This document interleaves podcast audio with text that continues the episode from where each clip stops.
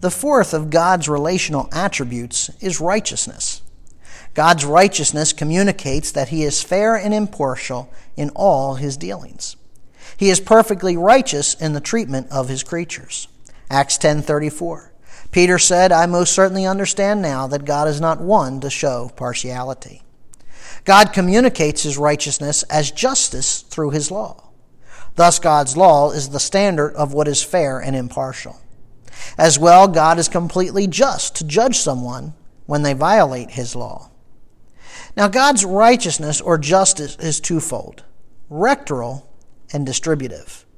Rectoral justice identifies God as the source of morality, who in turn imposes his morality or law on the world. Psalm 99 4.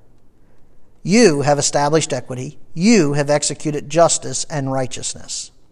Distributive justice is God's execution of his law in terms of reward and judgment.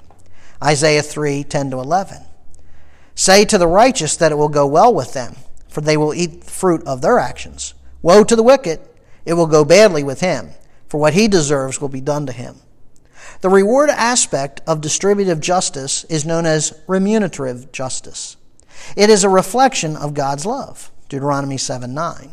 Know therefore that the Lord your God, He is God, the faithful God, who keeps His covenant and His loving kindness to a thousand generations with those who love Him and keep His commandments.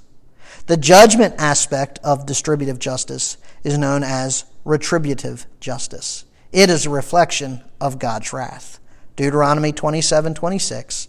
Cursed is he who does not conform to the words of this law by doing them. And all the people shall say, Amen.